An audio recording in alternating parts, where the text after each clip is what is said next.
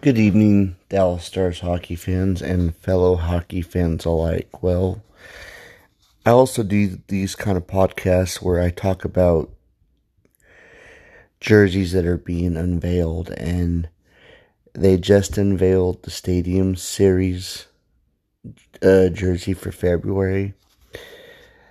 It's going to be Nashville against the Tampa Bay Lightning. I've seen both of the jerseys and to tell you the truth, I think they're both very uninspired. I mean, I know the Nashville Predators jersey's got the big Smashville on the front and the blue and the and the and the um, deep yellow that you know they've had their whole lives, but the Tampa Bay Lightning jerseys, what is that?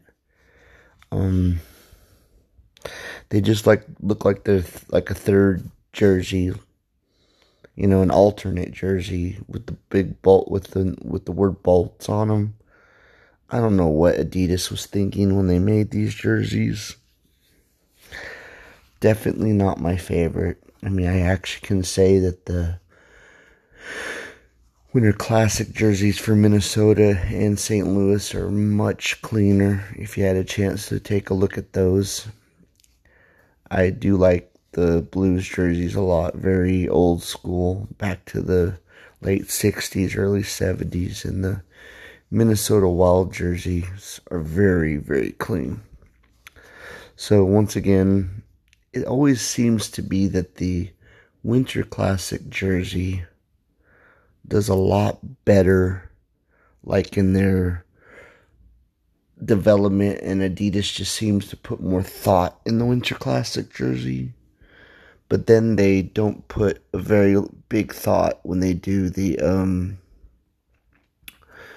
when they do the stadium series, which is the two outdoor games a year that the NHL does.